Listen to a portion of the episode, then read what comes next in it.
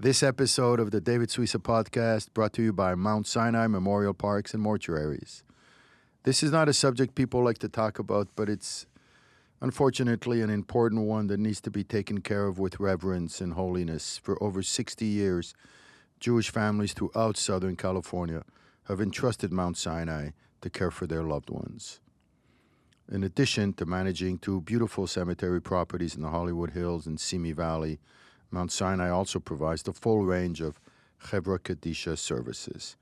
This is one of the most sensitive subjects in our community, and it's one that we're grateful for places like Mount Sinai to be there. And 24 hours a day, seven days a week, 365 days a year, you'll always speak to a Mount Sinai employee, never an answering service. So please get on their website get all the information you need. MountSinaiParks.org. Again, MountSinaiParks.org. And we're grateful to them for sponsoring this episode of the David Suissa podcast.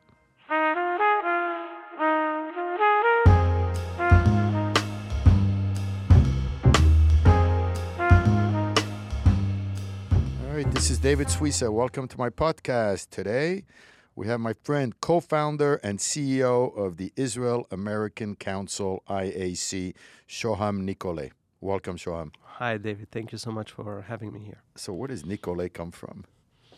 It's um, Doesn't feel like an Israeli name. right. The beautiful thing about Israel and the Jewish people that we bring people from all continents. So Nicolet is actually a Swiss name. So Israel brought my parents, where my grandparents came from Switzerland. Who, From from uh, your mother's side? From my mother's side's from Iraq. So Okay, and your father's from Switzerland. It's it's more complicated than that, okay, but uh, but that's what's beautiful about Israel that you have all these diasporas coming together. It's true, and then and then you've been uh, CEO for a few years now, right? I mean, I was one of the founders of the IAC. I was the founding CEO. It wasn't a full time job. Then I became a board member, and recently, about four years, I'm the full time CEO. it's like you're the fastest growing Jewish organization in America. I don't think I'm exaggerating, right? Because Yeah, it's When I- probably when I go to one your of the fastest. Yeah, it's unbelievable. How many cities are you in now? we have now um, 20 offices. We're in 58 communities, more than 100 campuses. Wow. I'll tell you the one thing that really struck with me, because we've been following you at the Jewish Journal for years now. You used to be the ILC, and I think 2013 you changed to uh, Israel American Council. The, the one thing that struck with me was this idea that for many years, the Israelis who lived in America were kind of quiet in a way, because there was a sense of a little bit of guilt that, that you left. You left the homeland, the place that we waited 1900 years for, right? So I think you kind of kept quiet on that and talk to us about that because at one point you guys decided let's stop being quiet. Let's see, we're here, we're in America, let's see what we can do.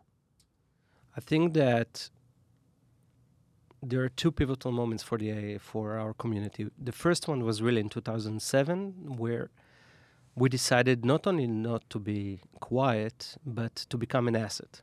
So we mm-hmm. didn't we, back then. We didn't talk about threats, and, and I'm saying that because it, it will bring me to the point of today, 2019. But we always spoke about opportunities and possibilities. That was always our focus. And said we said, listen, there is around 10% of Jewish America are Israeli Americans, Israeli uh, immigrants, first and second generation. What if they're already here? What if we create um, and convert them into a strategic asset for Israel and for the Jewish community? That was the idea. It was a simple idea: is how you bring them together. And, and there was also a concern, from what I recall, that there was more um, assimilation. They were Right. losing some of the Jewish connection that you naturally had when you grew up in Israel. And I think you realized at one point, my God, they're not being raised in Petah Tikva and in Tel Aviv and Jerusalem. This is, you know, West Covina. And it's not the same thing. And there was a little concern. Absolutely, the assimilation rates in the Israeli American community was were much higher than the Jewish American community. There was a complete disconnect of the Israeli American community from. It wasn't a community actually; it was just pockets of Israeli Americans. They didn't even call themselves Israeli Americans; they were called Israelis. Right. And the paradigm shift that we brought to the table is to tell You them, added listen, a you're hyphen. Americans. We, You- add, we added you're, you're actually Americans. Yeah. And that was a big deal. It And- really is a big deal, Shoham. I mean, you really kind of rallied all the Israelis who lived in America. And did you say 10% of? I, th- I think it's about 10%. So that's a lot. f- That's yeah. what, 600,000 maybe? Yeah. So, and out of those 600,000, do you have a good sense of, of where they are, how many of them you're reaching? It's it's obvious that uh, the la- largest uh, communities here in LA, LA, New York. uh, New York, Florida. Now you see Israelis all over the place. And the cool thing about it is that it's not a closed community. There's always circulation with Israel. I think this is the strength of this is the strength of our community that always you have first generation of Israelis coming in and going back to Israel. So think about this advantage of having Israel, something from Israel coming into the Jewish American community all the time. Ah, I see, I see. And Israelis going back to Israel bring something from the Jewish American community back to Israel. This is what we call the living bridge. Right, right, right. So you're um, so on the one hand, you are connect creating a connection between the Israelis in America and the non-Israelis, like the classic organizations like the Jewish Federation and all these non-Israeli organizations. You're creating more of a connection, right? Right. And, and not only that, not only that we bring Israel here from first-hand experience, telling Israel's story from a very personal aspect, I think that suddenly there is a new secret sauce, which is the second generation of Israeli Americans, the hybrids. It's my son that is mm-hmm. growing within the Jewish American community, but he gets at home the Israeliness. And they're becoming the perfect living bridges with this That's very unique connection to Yeah. Israel, mm-hmm. but at the same time, An understanding. American. an understanding Yeah. of American culture. I mean, you know, the reality is that the two communities are going in really different directions on so many levels. You know, if you just pick one, for example, right, you get what's called now Generation Fragile. You have kids on campuses that need a safe space because of a microaggression.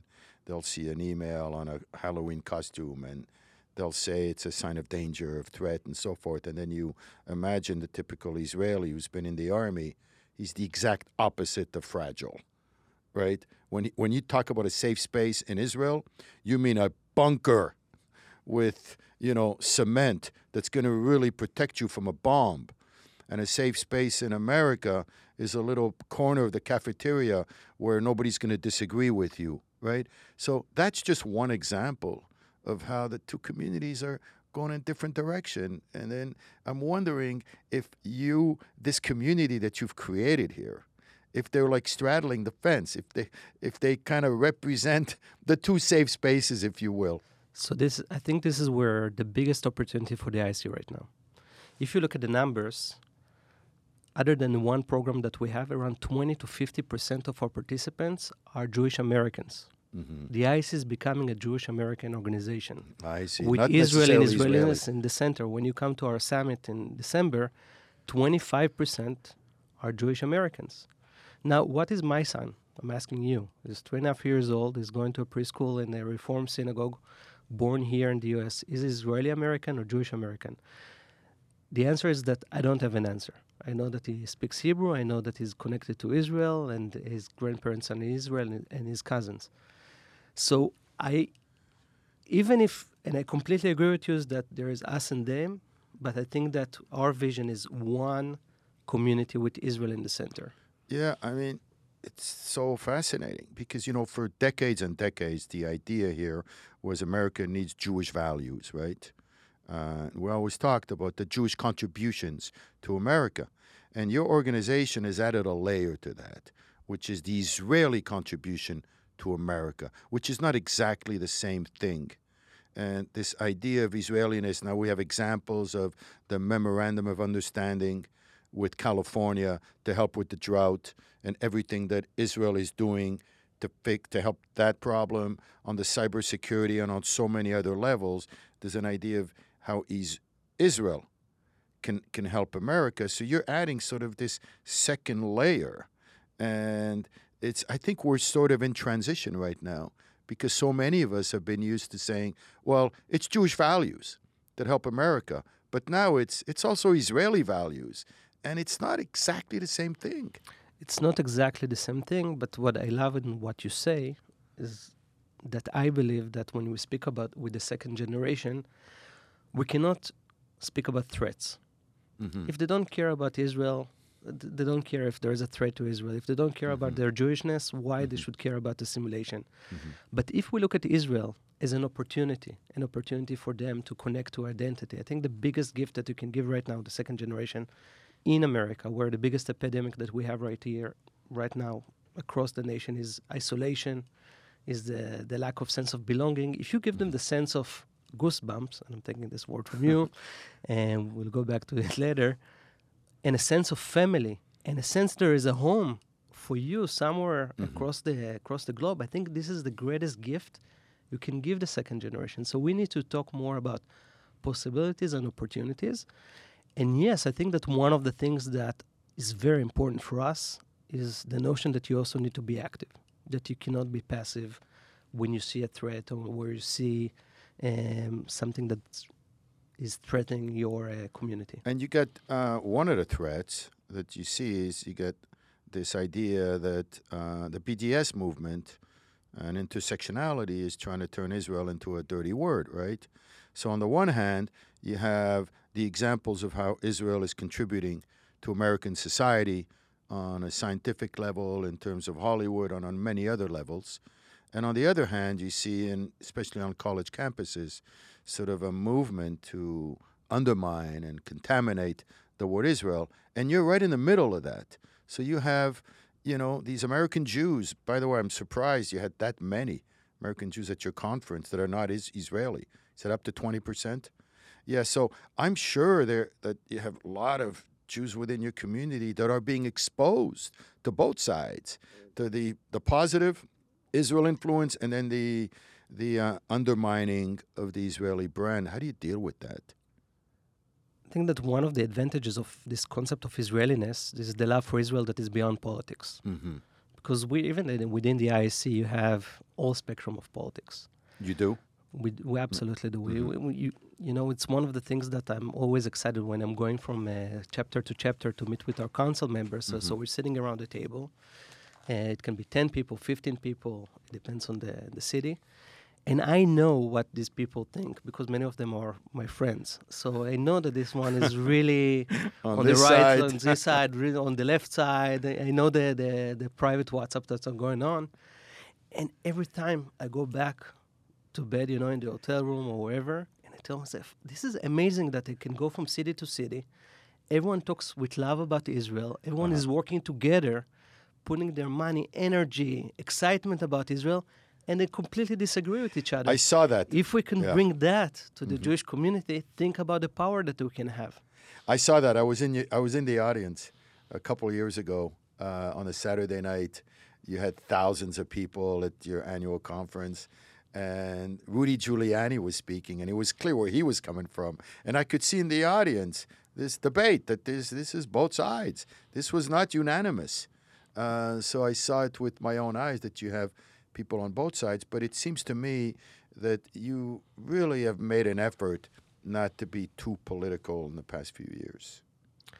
I think there is a difference between being political, because if you, you don't deal with politics, you're irrelevant. Mhm. There's a difference between partisanship and political. Mm. So we do want to be influential, right, on everything that the Jewish American and Israel communities um, care about. So fighting BDS, it's a political move, Gotcha. but it's never a partisan issue. I see. this So you have a political arm, right? Absolutely. The Yeah. political arm is completely dealing with issues that we care about, which is BDS, Mhm. anti Semitism. We cannot be uh, sitting on the defense. We cannot just ignore these things. These are Right. threats. It's like the ADL. for communities. So we have to be active. So Mhm. that you could call that politics, but it's if the IAC would become political, I don't think that it would survive. Sorry, if it will become partisan, it won't survive. And I think this is the biggest threat also for the Jewish American community.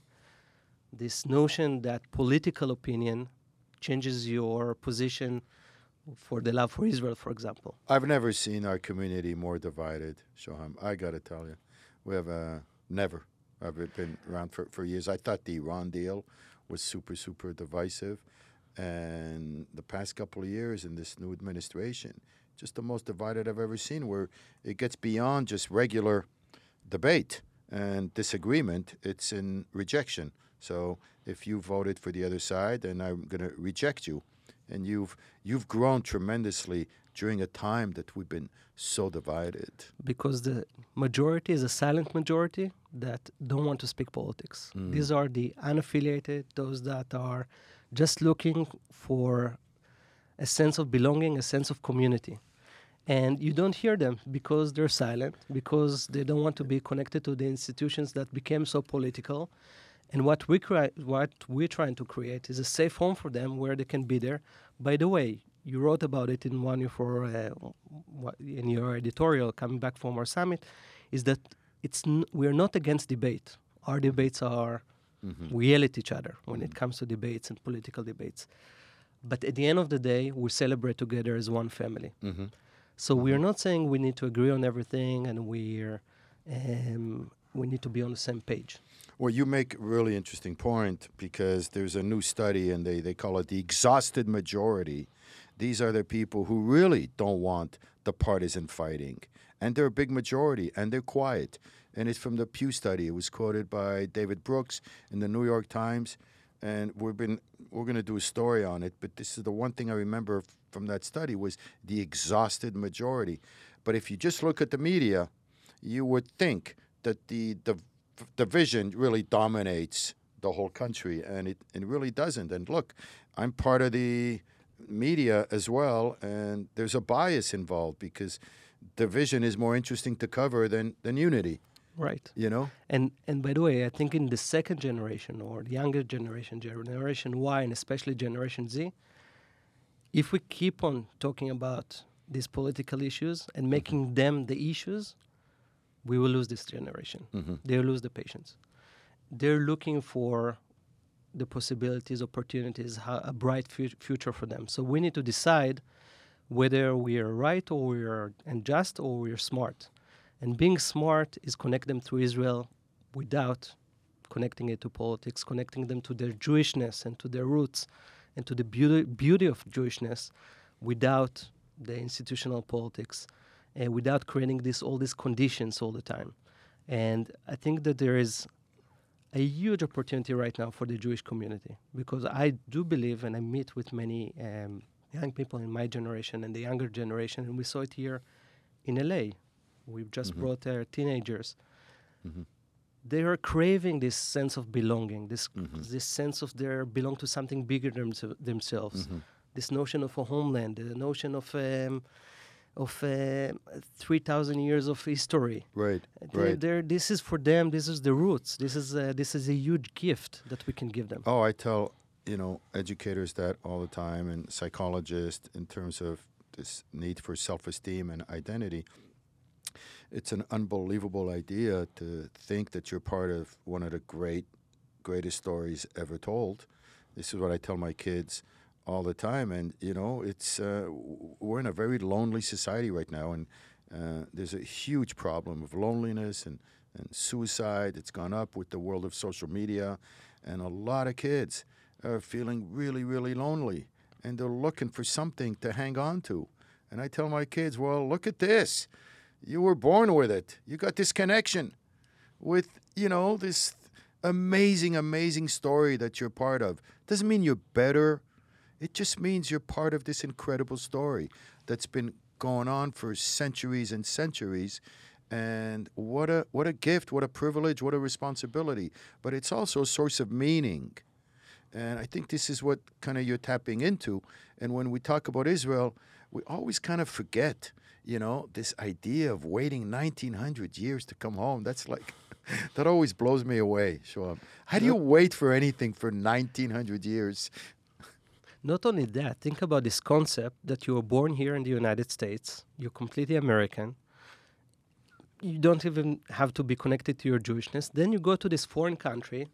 You like fly 15 hours. you land there, and everyone hugs you that you're part Yeah. of their family, and they don't even know who you are.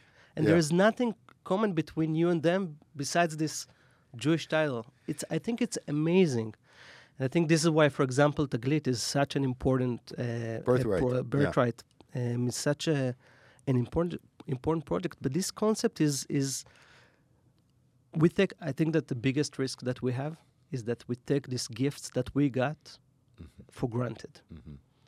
and if we don't pass them to our uh, next generation, I think that we're um, making the the biggest mistake that we can make. This is a gift for them. Yeah, it, it gets lost. It gets lost in media coverage, and the media covers the occupation, and the media covers the balagan that's happening in the Knesset and the Haredi chief rabbinate, and all the problems and imperfection and flaws of Israel get 99% of the coverage. And because it's interesting. yeah, But at the end of the day, and again, I think that what's great about the Israeli approach that we can debate about politics and we Mhm. disagree on everything that we can disagree on, hmm but it doesn't change doesn't change the love for Israel. yeah, and, and you know, And the focus, uh, uh, you're from the media, so I'd ask you how how you turn this love for Israel and the positive into an opportunity for uh, in the, in the I- sense of media. I'll tell you what it is from from our end. It's the idea of uh, human storytelling, because there's there's a humanity to Israel that just moves me. I've been there 50 times. I go there two three times a year, and at all levels, there's a sense of humanity. Even if you just take social justice, there are more social justice organizations in Israel per capita than any country in the world. There are thousands and thousands of social justice organizations that wake up every morning to fight for the rights of women, of minorities, of Arabs, of Bedouins, of Ethiopians, of gays, and so forth. That alone moves me as much as anything. So when people think that you know Israel is only startup nation because you know they get all the cool companies of the world like Google and Apple and Amazon to go there, yeah, that might be true, and it might. It's also true that they have these great TV shows and entertainment. They do a lot of great stuff, but for me, it's the social justice stuff. The fact that you're an Arab organization and you have the right to demonstrate. The fact that you have Ethiopians who have the right to demonstrate, who have the right to go to the Supreme Court, thousands of them, and they put the, the when I see them, you know, freezing the country on the freeways and so forth, I don't look at it as a negative. I look at it as they come from a place where they would be shot if they were doing that, and here they're in a place where they have the freedom to, to demonstrate. So I think the the idea, of the goosebumps that you and I talk about a lot, because I love that word, is you know the goosebumps is a is a is a complicated term because you know there's the goosebumps of waiting 1900 years to come home and there's also the goosebumps of what they've created in Israel and there's also the goosebumps of being an American and having the freedom to have these conversations and to have the demonstrations that we have here. So I think it's a really interesting marriage between these two communities, Shoham, and, and, and all too often, you know, people are just talking about the negative and we're like a divorce, you know, and we're, we're splitting up and you're going in the exact opposite direction, right? I, I think that at the end of the day, first of all, I absolutely agree with you. And it's how you bring the people.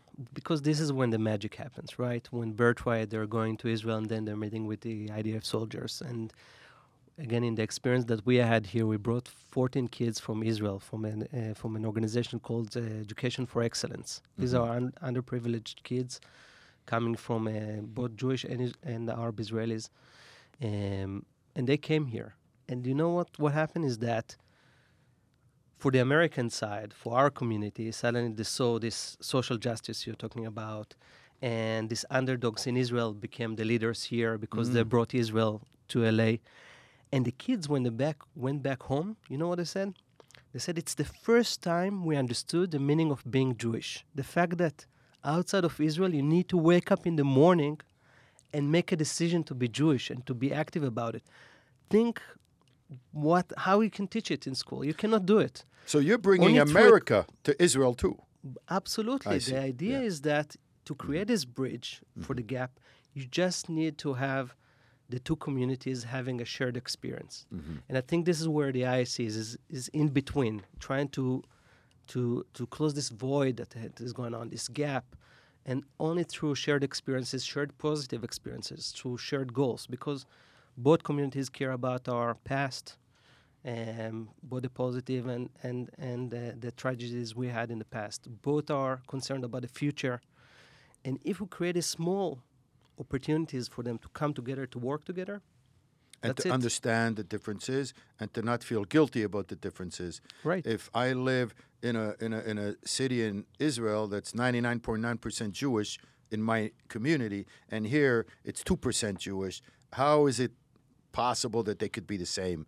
So naturally there are going to be differences, but when I hear you speak about this, you put your finger on one of perhaps the, the top two or three issues of concern in the overall American Jewish community in, in America is they talk about this all the time, Shoham. So if you are bringing this kind of skill set of connecting the two communities who are diverging right now, are you getting uh, interest from Jewish federations and from other organizations that saying, you know, we kind of want to take advantage of your expertise in this area? Because I know they're worried about it. If I had to guess, I would say that around 70 to 80 percent of the significant things the IAC is doing is in partnership with other organizations. Okay, like give This- me an example. So, uh, for example, um, every strategic program that we have in Boston is with CJP, with the local federation. Mm. Um, we have in Tenafly, we moved our offices into the JCC. Um, when we talked about uh, lobbying in, uh, in California, we did it with AJC. Uh-huh. So our approach is that we cannot win this alone. No one can win this alone. Doesn't matter who you are. You have to work in coalitions and in partnerships. You got the software. Yeah, and we and we're and not only that, we do we are not trying to create an isolated community. We believe that we're part of the Jewish American community, and the Jewish American community is part of what we do. Can I make a suggestion? Absolutely. um, at your next conference in Fort Lauderdale, and I was there last year. Amazing hotel, really good choice, and it's minutes away from where my brother lives. Um, you know, if you would make a bigger deal of that, I think it would be a tremendous, tremendous effect. This idea of how you are really like embedded in the American Jewish community is a major source of progress in your organization. And I think if you can kind of give examples of that, and even in the in your video, it would make a great statement of achdut, of Jewish unity. We're putting our money where our mouth is, so we're not just obsessed with our own ego and everything has to be under our brand and our name. I think that's a kind of a important. I don't know if you remember from last year, but we decided to give an award for community service. So you'd assume that the IAC would give it to someone from the Israeli American community, but we ended up deciding to give it to Barry Shrage, the oh, former president of CJP. so and good. that was a message. The message is that we look at uh, Barry and, and others as part of our leadership Mm-hmm. and in and uh, as an inspiration for us. And if you look at, at the summit and everything we do right now, we understand that for years to come, we have to be within the Jewish American community and we have to to have the impact. Still keep this Israeliness and Israel at the core of what we do. Mhm. Um, but I, I agree with you that this is something that we this is a story that we need to tell much more. And you know what's good about that too is you you, you keep the uh, the idea of Jewishness in mind. I remember a few years ago, I was there with Micah Goodman, and you guys invited he and I to speak because you were worried about assimilation among the kids. They were losing their Jewishness, and we talked about the importance of Shabbat and so forth. And uh, there's always the big question: Are you Israeli first, or are you Jewish first? Right? It's such a complicated question. I always say I'm Jewish first, as much as I love Israel, because Israel is a deep expression of my Judaism, right? Um, but there is a possibility that Israeli culture and identity is so strong that it could end up dominating even the word Jewish, right? So by you connecting with the American Jewish community, you're keeping Jewish in the game. I agree with you, though we believe that without the Jewishness, the Israeliness won't survive here. Well, w- well put. And it's it's you know it's something that it takes time because you come just like you said from a majority in Israel. You wake up in the morning, you know you're Jewish. You need to do nothing to be Jewish. You're mm-hmm. Jewish. Here, if you're not active about it, if my kids won't be raised as Jewish, mm-hmm. they won't maintain their Israeliness. So we found going back to the goosebumps, for example, that we start to teach our community or having the conversation with the community through Jewish text, traditional Jewish mm. text. not in a religious way, mm-hmm. but through a cultural and and, uh, and heritage way, and talking about, com- uh, for example, community or leadership through Jewish text, and people are falling in love. People Give me an example of that. Who's leading that? And we have we have a program called Gvanim, Gvanim. and so you know, so there was a case in, in New York that that an Israeli American, she was in her forties, was actually crying, and she said, "Listen, for years, I grew up in Israel. I came here, I missed all this beauty." So we have these groups. I think we had 230 graduates just this year from this program, and we're going to have now these uh, all across the nation, um, just coming around Jewish text and talking about it, and then saying, okay, how it's relevant for today, how it's relevant for our connection to Israel, for being here uh, at the diaspora. So this is one example how Jewishness can strengthen the Israeliness, and vice versa. Uh, it's also it's a very Israeli thing that, uh, or you don't have to be religious to learn text. That's a. I see so many organizations in Israel that do that. You have And this is why it's so appealing for Jewish Americans. You know, in Philadelphia, we have this program called Shishi Israeli. You basically sub- celebrate Shabbat in Israeli style. So with the Kiddush and everything, but it's very cultural. In Philly, we have more than 50% Jewish Americans. So you ask yourself why Jewish Americans would come, also in New York. Why did they come to Shishi Israeli? How does it make sense? So suddenly, this Israeli kind of tradition is becoming very relevant for the unaffiliated. Mm-hmm. Because you get into the room, no one asks you who you are. Are you Orthodox or Reform or Conservative, or you, didn't- you don't need to identify yourself? Are you going to politics? Who cares if you're Republican or Democratic, if you're the right or left? Just come in and just being part of the family. And think about the magic that it creates. You know, you're you're talking about something uh, that's covered in a book that's just coming out called Jewsraelis. It's by Shmuel Rosner and Camil Fuchs. It's a really major. I read the research, yeah. Yeah, yeah, the researcher, and it's talking about this new kind of Judaism that's evolving in Israel, and you're taking that Judaism that's evolving in Israel and bringing it here. It's a little bit of a Sephardic Judaism. It's a Judaism that's not obsessed with denominations. It's a Judaism that really will you'll do Friday night Shabbat and then you might go out after. Uh, some people call it traditionalist, but it's really a, a an interesting new development. Yeah, and we see, we're talking about numbers. I think there were around 16,000 people coming to Shishi Israeli across the nation just this past year. So the numbers are huge, and we find that it's it's almost like mini movements going on within the ISU right now. Taking their in Boston, we had 22 of these events just this past year. Mm-hmm. So we found people are craving for it. Is it Friday night only? It's Friday night, sometimes it's Saturday night because there mm-hmm. are more traditional communities that observe the Shabbat. So right. we do it Saturday evening, we do it around the holidays. So it's really, and, and again, the IAC that we, we don't believe in, it's a coast to coast organization. Think about it. There is no other organization right now in, the- in the Jewish community that tries to build a coast to coast community. There are so many communities. Right. So we, we cannot have copy paste in anything that we do. The communities are so different. Right, right, right. So but do you have a an orthodox track, like if uh, within the IAC, if somebody wanted it, you know, and You- the you- glatt kosher and you came to our conference and you know that, for example, in our conference, and that was uh, Rabbi Shemtov from uh, DC told me. You said you're the last Jewish organization that observed Shabbat to the to the end of it because really, our conferences are completely observing Shabbat. Yeah. We always have in LA and, ev- and any other place we have events that are glatt kosher. right, At the conference, everything is Right. glatt kosher right. It's so like we don't mood. Yeah, we, we don't want anyone to feel uncomfortable gotcha. to be part of this community. hmm That's that's the number rule for us. If you're if you love Israel, you should be part of this community. And and if you love Judaism, And if you love Judaism, yeah. So looking forward now, because you're you're the big man on campus. Next five years, what kind of things do you dream about in terms of growing the organization? I think that the biggest opportunity for us it's exactly because I'm not the biggest man on the campus. It's because the IAC is becoming a grassroots movement. Mm. And because it's becoming a bottom-up uh, movement because we see many more volunteers community leaders uh, communities that um, just taking on the driver's seat. Mm. Bottom And up, not top down. Bottom up, and we, we, Mhm. we believe that the power is with the community. So we need to give the values to the community. We spoke about Israel, Jewishness, uh, mutual uh, Mhm. um, responsibility, all the things that we care about, uh, activism.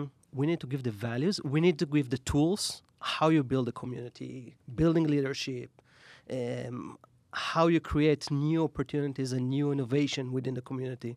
We're big believers in innovation and, uh, and entrepreneurial uh, community uh, building. We need to give all these tools, but at the end of the day, our success would be if the community is in the driver's seat, and this is this is where the biggest growth was. I mean, this is the success of all great societies. It's when they bottom up, when you're not depending on the government to fix all your problems. This is what made America great, I think. It's not, um, it's when you take sor- sort of responsibility, the expression, nobody ever took a rental car to a car wash because you don't feel you own it. Absolutely. But if you feel you own it, you gave me a good example before. Maybe you can tell our listeners in Boston. Yeah. So in in Boston, we had this uh, situation where Israeli American parents found out that the books in public schools have basically anti-Zionist agenda into them, and anti-Zionist today is, is basically the new anti-Semitism, and the approach that we have is that the community is taking the lead in this, ki- in this kind of cases. So the parents went as a minority of immigrants here in the United States, talking about their kids, their safety of their kids, the well-being of their kids going to public schools, and through people-to-people diplomacy. It's not even public diplomacy; it's people-to-people diplomacy. They were able to completely shift the discussion and having them, the IAC Boston, to have them as partners in overlooking at this at this um, at the the, at the curriculum there. And I think that we see it nationwide where the community. Listen, if you try to build a commu- um, coast-to-coast community as an organization, always your bandwidth will be limited. Yeah, so it was not the big head office from LA that Right. was dealing with that issue. Right. The big office in, in LA, which is a small office, is is is an enabler. I look at our, at at the IAC as a as a catalyst. I see, I see. We see ourselves as a, a- enablers. As long as we maintain our values hmm of love for Israel, Jewishness, activism, innovation, all that stuff, we create this ecosystem that will take care of itself, and is and then if the ecosystem t- uh, ecosystem takes care of, of itself, it's unlimited. Are there places in America where you're not in that you'd like to be? Alaska? Believe it or not, we have activists in uh, in Omaha, just today in uh, St. Louis, in Portland. So it's it's all over. Right now, I'm looking at how to go deeper, how Mhm. to to get deeper, how to get uh, more and more Israeli Americans, more Jewish Americans hmm involved to see the community taking really the ownership, as you said, um, for the entire process. And what I I'll give you one more example, a short story from New York. What happens when you have a community? Because a community is not people coming together to sing. A community is really taking care of its own needs. So we had the same shishi type uh, program at the IAC. And the interesting thing happens in between the programs. The programs for me are not the important part. The important part is what happens in between is the Mhm. community. Mm. So one of uh, uh, the participants and actually the leaders in, in Shishi Israeli, her son, got cancer, Mm. was diagnosed with cancer. Immediately, this entire committee and community were around her. That was not an IAC thing. It happened Mhm. organically hmm and he is, is well now after uh, after months of uh, of uh, of treatment. But this is where community is becoming a living real. ecosystem. It's real. It's real. and it's, It's not in the programs. It's not, and I'm really proud at, at, at our program. I'm really proud of, at what we do, and I'm proud at. Uh, and, and it's important to say that it's it's all because we have amazing donors and amazing supporters, and uh, definitely the Adelsons were critical for all this success. And I think that all of us being really humble and understanding that really our success depends on the community. Well, look, I'm not supposed to give you compliments because it's not a smart thing, but I'm, I'm going to give you a compliment right now is that uh, so much of what you do is offline real people in real places, having real coffee with real conversations in real time. And you know how rare that is? You know, many organizations I see that half of what they do is Instagram and Facebook and Twitter, and they just keep people alone in their rooms, lonely, facing a screen. And it seems to me, I mean, am I am I making this up or what? You don't feel like you're not obsessed with social media. Absolutely, because it's it's the reason I'm not repeating it is because you just Yeah. nailed it. You know, social media is, was supposed to bring us together, but we created this sense of isolation, and we're all in our No. bubbles, in our rooms, and we look at we, we do use technology. We use technology a lot, right? Because uh, if you have 230 graduates from Gvanim in the past year and you want to connect them, Stay stay connected. so they meet every every month or two months over the internet for big Mm. Sure. sessions from to coast to coast. But at the end of the day, they go back to this discussion. And I'm coming from a heavy technological Yeah, I know. But and and you know what, my my my uh, focus was always online learning and uh, video conferencing and all that. And I can tell you, coming from that that field, that face to face meetings. And you find it also managing this kind of organization. There's nothing like you it. cannot compare it, and this is why you have to bring your team to work together to I've, meet in I've done room. 80 podcasts already, about 80, and I did I think two or three on the phone Yeah, because we had no choice. There was like one with Jay Leno and one in Israel because we had to cover a crisis and stuff. It's not the same thing. It's not the same. You gotta- Technology cannot cannot replace this in- Yeah. human interaction. Thank God for that. I want to leave you with one last question because you talk about this idea of both communities. Do you ever consider building a major presence in Israel where you would, I don't know, where you become a force in Israel itself to, to help represent uh, the American Jewishness and the American community as a bridge organization, which, by the way, I think you're the only one, certainly in such a big way, as a bridge organization. I mean, it, does that ever come up in the conversations and your strategizing? So I'll give you two answers. One technical, one more ideological. The technical one that as an organization our size, you have to be focused. Uh, Mhm. My Yeah. biggest threat is always trying to do more and more and more. And to be successful, we have to be focused. And I feel that we have so much work in the United States. We are far from our potential. We're doing amazing, but it's it's far from where we should be. So one is is focus, and our focus is America, and especially the United States. We Mhm. have many um, other opportunities out there. In terms of Israel, our ideology is that the in Israel there is a thriving democracy, Mhm. and we don't want to influence this democracy. We don't want them to be perceived as an, an organization that comes to tell Israelis what's better for them. Mm-hmm. At the same time, for example, the summit, the reason it brings Israeli politicians and media and influencers and, uh, and from the academia is to show them and to have an impact to them going back to Israel. I see. And the other way that I think that we have an indirect impact is the fact, and I mentioned it before, that there is circulation. So we have many Israeli Americans that now speak Jewish American, right? They know about the different affiliations. They know to speak American. Going back, because many Israeli Americans going back to Israel with their families, I think that when they're going back to, to, to Israel, they're different. And I think they will change society. So I think that we have an indirect effect. We have direct effect through inf- influencers. Um, you'll see also this year we have many from every important media outlet. We have leaders coming in. So I think they're going back. Who are some of the hot names coming? I cannot say them yet, but um, All right. Well, But- we're, we're, but- we're talking, by the way, December 5th to 8th in Florida. If people Yeah. wanted more information, it's all on your website. Correct, and uh, we are going to release this this speaker the speaker list this year. But you you've been there last year. oh, we yeah, had they're uh, big names. from America, from the United States, we had the vice president. We had from Israel, we always always have ministers and MKs. And the interesting thing is that we have Knesset members, and again, those that really they are quality and they know the material and everything else, they're coming into the conference. Right. They didn't even imagine something that happens. Israeli Americans and Jewish Americans Yeah. coming together, celebrating Israel.